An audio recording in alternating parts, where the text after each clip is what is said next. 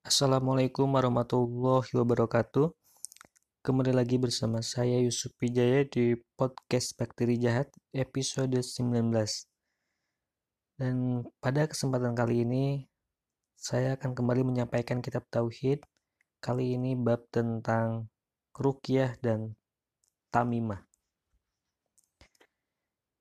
Diriwayatkan dalam Sahih Al-Bukhari dan Muslim dari Abu Bashir Al-Ansori radhiyallahu anhu bahwa dia pernah bersama Rasulullah Shallallahu alaihi wasallam dalam salah satu perjalanan beliau.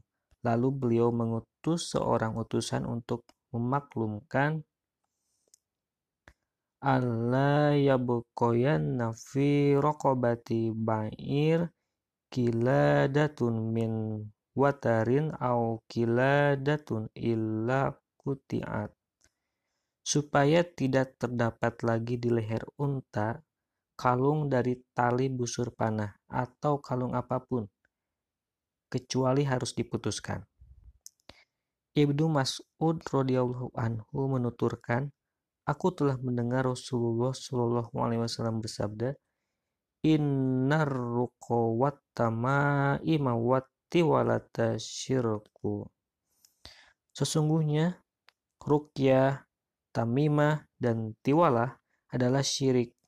Hadis riwayat Imam Ahmad dan Abu Dawud. Tamimah, apa itu tamimah?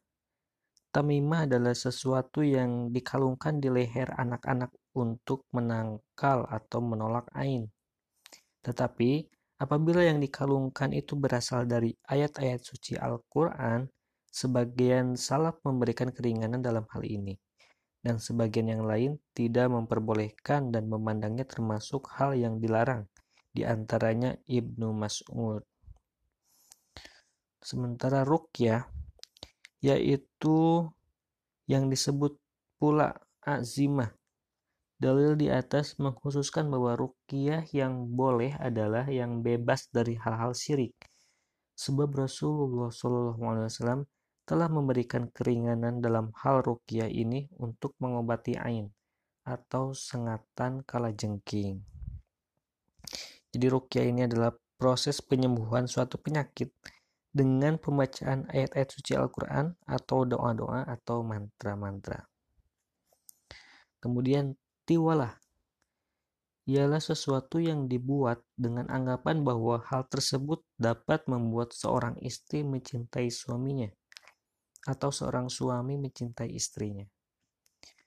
Hadis marfu diriwayatkan dari Abdullah bin Uqaim man ta'allaqa syai'an wukila ilaih Barang siapa menggantungkan sesuatu barang dengan anggapan bahwa barang itu bermanfaat atau dapat melindungi dirinya, niscaya Allah menjadikan dia selalu bergantung kepada barang tersebut.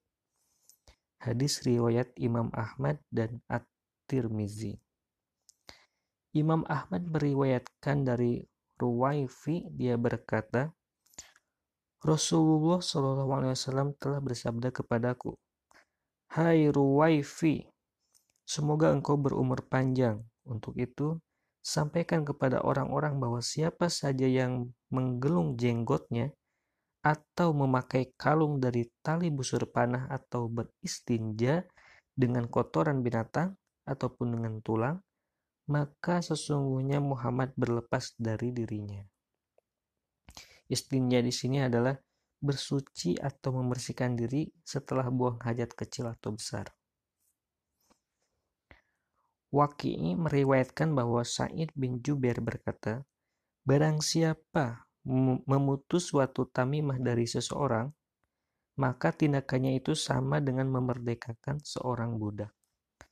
Dan Waki meriwayatkan pula bahwa Ibrahim an-Naqai berkata, mereka para sahabat Abdullah bin Mas'ud membenci segala jenis tamimah, baik dari ayat-ayat Al-Quran atau bukan dari ayat-ayat Al-Quran.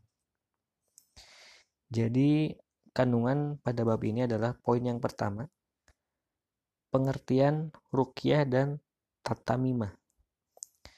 Poin yang kedua adalah pengertian tiwalah. Poin yang ketiga adalah bahwa ketiga jenis ini semuanya tanpa terkecuali termasuk syirik. Poin yang keempat, adapun rukyah dengan menggunakan ayat-ayat suci Al-Quran atau doa-doa yang telah diajarkan Rasulullah untuk mengobati ain atau sengatan tidak termasuk hal tersebut. Poin yang kelima, jika tamimah itu dari ayat-ayat suci Al-Quran, dalam hal ini para ulama berbeda pendapat. Apakah termasuk hal tersebut atau tidak? Poin yang keenam, mengalungkan tali busur panah pada leher binatang untuk menangkal atau mengusir ain juga termasuk syirik. Poin yang ketujuh, ancaman berat bagi orang yang mengenakan kalung dari tali busur panah. Poin yang kedelapan, keistimewaan pahala bagi orang yang memutuskan tamimah dari tubuh seseorang. Poin yang kesembilan, kata-kata Ibrahim An-Nakai tersebut di atas tidaklah bertentangan dengan perbedaan pendapat yang telah disebutkan. Karena yang dimaksud Ibrahim adalah para sahabat Abdullah bin Mas'ud. Jadi sahabat Abdullah bin Mas'ud antara lain Al-Qamah Al-Aswad, Abu Wa'il, Al-Haris bin Suwaid, Ubaidah Al-Salmani, Masruk, Ar-Robi'i bin Khaitzam, Suwaid bin Goflah, mereka ini adalah tokoh generasi tabi'in. Demikianlah yang dapat saya sampaikan pada bab ini tentang uh, rukyah dan tamimah. Apabila ada salah-salah kata, mohon maaf yang sebesar-besarnya. Uh, mudah-mudahan kita bisa bertemu lagi di episode berikutnya. Saya Supijaya. Assalamualaikum warahmatullahi wabarakatuh.